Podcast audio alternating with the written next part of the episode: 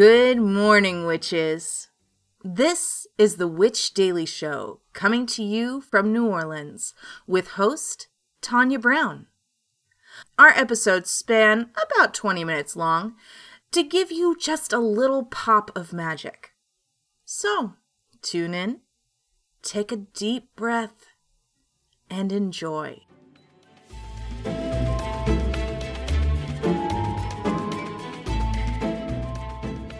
Good morning, witches. It is January 29th, 2024. It is Monday. I am Tonya, and this is the Witch Daily Show. Today's episode is brought to you by Weed Witches Journal. So let's get your day going with a little magic. Our quote of the day is I learned that courage was not the absence of fear, but the triumph over it. Brave men is not he who does not feel afraid, but he who conquers that fear. Nelson Mandela. I think I just read that. You know, it's a good one. All right. So we're talking about thyme this week. And you're like, oh, like the concept of time? No, no, no. Like the herb. I always think of like a charmed episode when I think about that when uh someone asked for more time and they thought it was the concept and not the herb. But thyme, I wanted to bring up because again, we're talking about things we probably ate during the holidays. And thyme is uh, actually my favorite herb, my absolute favorite. Um, it's in a lot of French dishes. It's typically accompanied with meat. Um, and I smell it and I am just like, this is the best thing in the world. So, odds are, if you had any sort of holiday dish, especially involving meat, you probably ate quite a bit of thyme over the past month. Well, the holidays. So, what is thyme? Well, thyme has a long history of use that dates back as far as 2750 BC, with Sumerian tablets suggesting that thyme be dried and pulverized with pears, figs, and water. And this is from GaiaHerbs.com. The Egyptians used it to embalm their dead, and the Romans threw thyme on their floors to deter venomous creatures. The Benedictine monks added thyme to their elixirs for its health supportive benefits. Both in the past and today, thyme has been readily used as a culinary spice in chowders, stews, sauces, and stuffings. I also think, like, isn't there something to do with thyme and the Fae? Is anyone Fae listening? Because I'm pretty sure like you can leave thyme to like attract Fae. There are up to 400 different species of thyme, including different culinary flavor thymes such as lemon thyme and decorative species such as creeping thyme. Thyme grows in many regions around the world but prefers dry, rocky soil and it is cultivated commercially in Europe, especially Hungary, Turkey, and Germany. So, thyme. We'll be talking about it this week. All right, moving into some headlines. This comes to us from KansasReflector.com. Kansas officials lift ban on a shop selling Wicca items, but questions about prison mail remain. Ooh. And this was written by Max McCoy.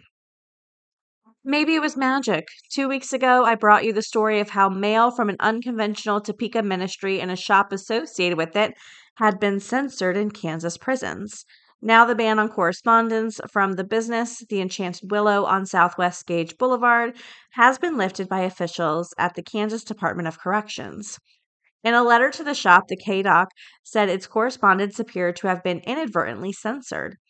After speaking with the chaplain, the censors were rescinded and letters were delivered to the residents. Corrections manager Darcy wrote Deborah Jackson, an associate sales partner at the Enchanted Willow, which sells New Age and Wiccan supplies. Quote, We apologize for the oversight by our staff and wish to ensure you that the corrective measures have been taken. We appreciate hearing from you in regard to this matter and being given the opportunity to correct a grievance. Uh, when asked recently to confirm the ban on the shop had been lifted, the KDOC had no comment other than to refer me to a short statement the department had issued in response to the original inquiry. So, yeah, Despite having operated his ministry for 20 years and having corresponded with prisoners across the United States, this summer Miller began receiving notices from the Kansas Department of Corrections that his mail was being censored. After protesting the ban, KDOC told Miller that he and his ministry were considered a threat to institutional safety, order, and security. While the ban on correspondences from Enchanted Willow had been lifted, the censorship of, Mil- of Miller and Moonshadow Coven appears to remain in effect. The KDOC has declined to provide additional details or explain why Miller and his ministry were considered a threat to Kansas prisons. I don't know why KDOC was so quick to censor prisoner mail and is so slow in providing answers, but I suspect it has to do with officials attempting to not to fall on the slippery slope of unequal treatment. How much easier it must be to ban a widely misunderstood religion like Wicca, a pagan earth centered practice that has approximately zero influence in state politics, as opposed to an evangelical Christian ministry. Wow, that's really fascinating. Um, this is actually something I've dealt with. So I do receive letters from prisoners um, very often asking for free magazines. And so typically what I do is uh, if I come across a magazine that I don't feel like I can sell, maybe the cover is bent or there's some damage, I'll typically put it aside in an envelope. And then when I get a letter from a prisoner, I will send them the magazines. And very often I have, honestly, I feel like it never gets there. I feel like the magazines never actually get to the to the uh, corrections people correctly. Um, but I still do it. So I still get letters. I would say maybe a few times a year, and I do my best to uh, fulfill those requests. But I can say from someone who also tries to send that material uh, that I do feel like it doesn't actually get there. All right, witches. I am throwing this over to our moon correspondent, and after this break, we will talk more. Hello to all of my astro friends. This is Serendipity, the Chicago astrologer, coming at you with your daily moon mantra for Monday, January 29th. The waning gibbous moon continues to fine tune in Virgo today. Here, the moon opposes Neptune. This can be a rather disconcerting aspect. Neptune has the habit of clouding things up. The moon in Virgo likes to be discerning, for there to be a hard line around what's real and what's imagined. Neptune is in the sign that it rules, so it has quite an easy time scrambling the line between reality and imagination. We're having a hard time defining that line for ourselves today.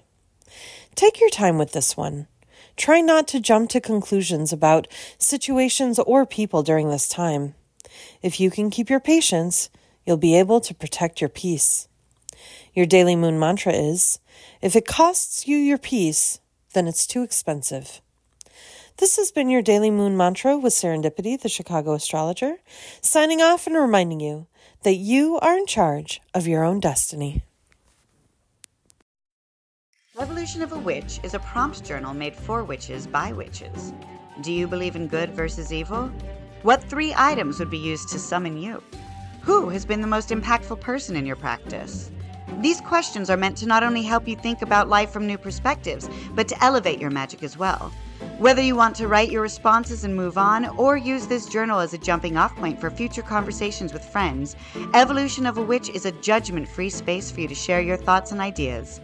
Evolution of a Witch by best selling author Tonya Brown is available for order online at your local bookshop or wherever books are sold.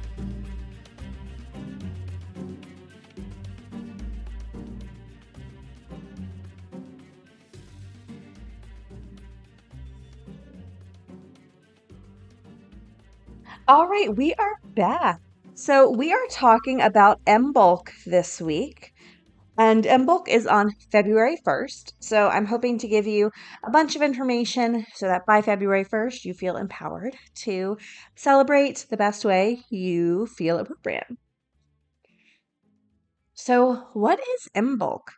So, Imbolc, as we know, is a part of the neo pagan Wheel of the Year.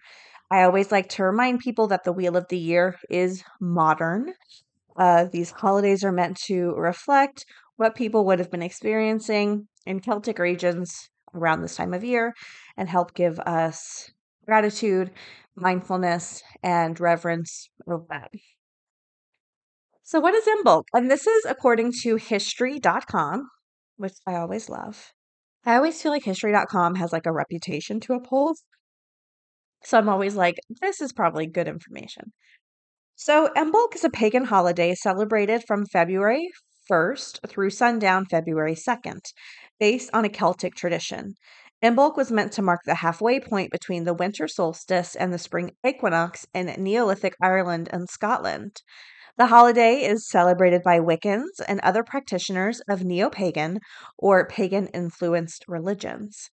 Imbolc is just one of several pre Christian holidays highlighting some aspect of winter and sunlight and heralding the change of the seasons. The celebration of Imbolc dates back to pre-Christian era in the British Isles. The earliest mentions of Imbolc in Irish literature were found in the 10th century. Poetry from that time relates the holiday to ewe's milk, with the implication of purification. It's been speculated that this ritual stems from the breeding cycle of sheep and the beginning of lactation. The holiday was traditionally aligned with the first day of spring and the idea of rebirth.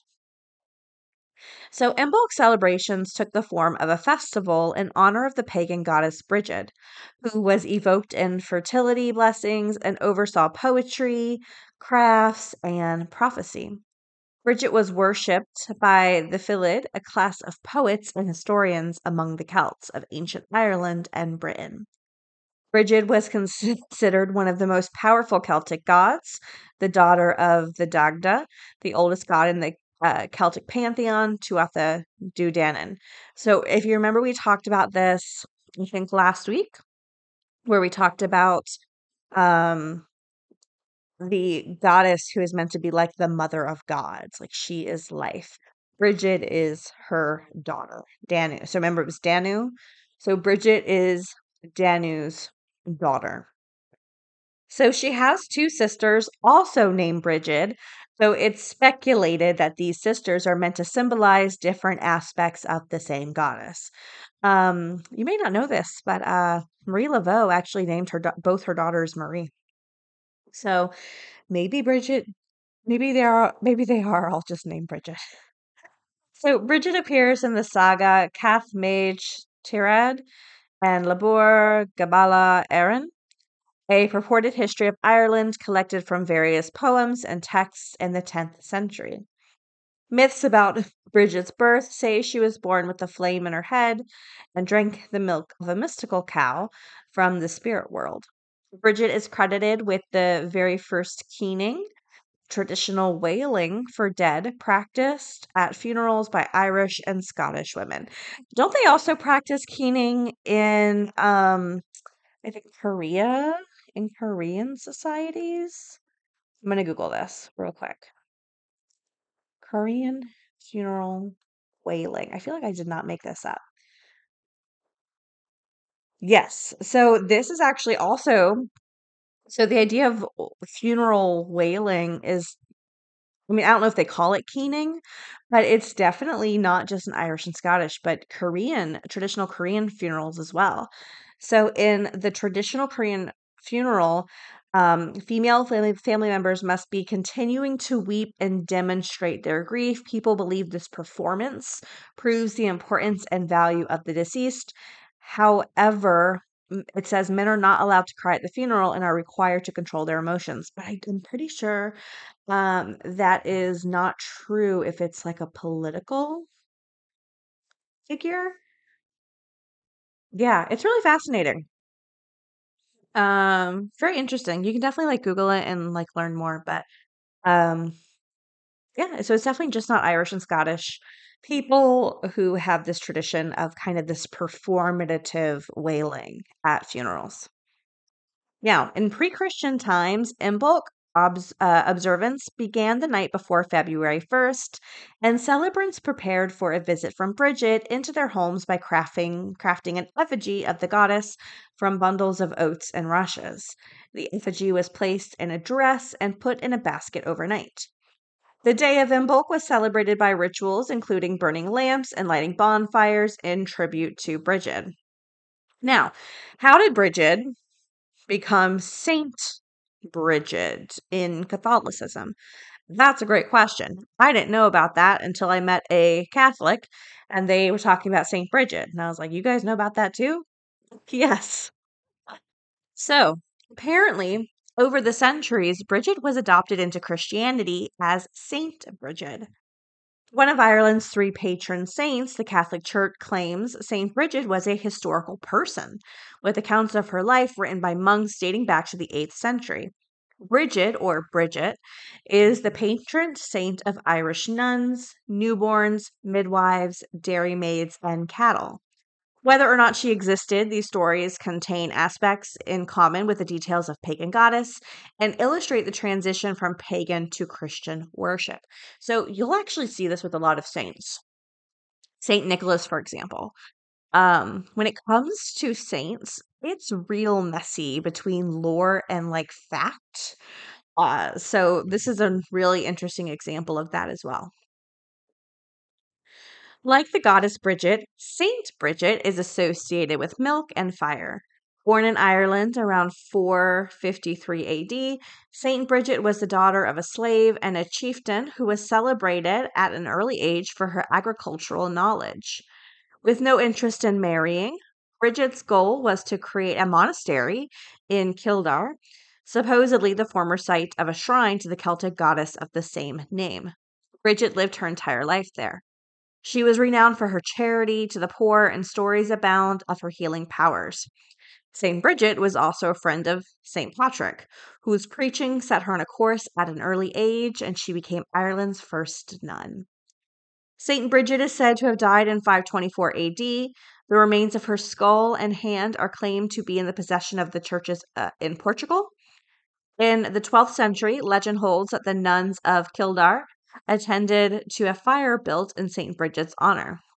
The fire had burned for 500 years and produced no ash. Only women were allowed in proximity of the fire. The celebration of St. Bridget's Day on February 1st put in place by the church to replace Imbolc, on her feast day, an effigy of St. Bridget of Kildare is traditionally washed in the ocean and surrounded by candles to dry, and stalks of wheat are transformed into cross talismans known as Bridget crosses. The modern celebration of Imbolc is considered a low key, loose, and sometimes private affair concerned with reconnecting with nature. Since it's a climate specific holiday, some followers of the Wiccan religion adjust their celebration of it to correspond with a date more appropriate to the coming of spring wherever they live. Others embrace the symbolism of the holiday and just keep it to February 1st. The goddess Bridget is central to the celebration for modern Wiccans. In the, in the tradition of the original Celtic festival, Wiccan groups that worship Bridget might include fire rituals on Imbolc. Traditions from both pagan celebration of Imbolc and the Christian celebration of St. Bridget's Day can be found in modern Imbolc celebrations. Celebrants often will make a Bridget's cross, a Bridget corn dolly, or like a traditional effigy. Now, Candlemas is a Christian holiday celebrated on February 2nd that is also common with Imbolc.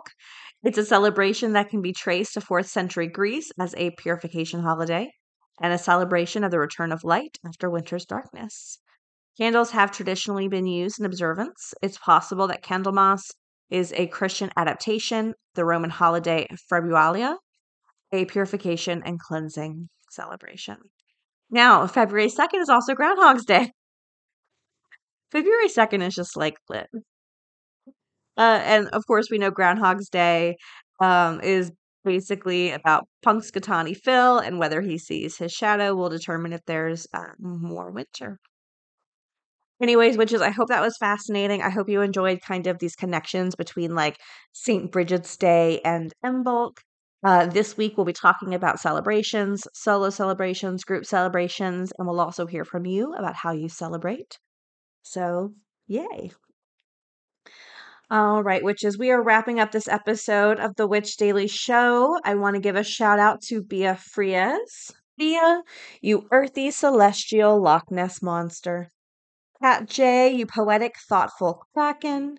Jess Jensen, you pretty, glorious banshee.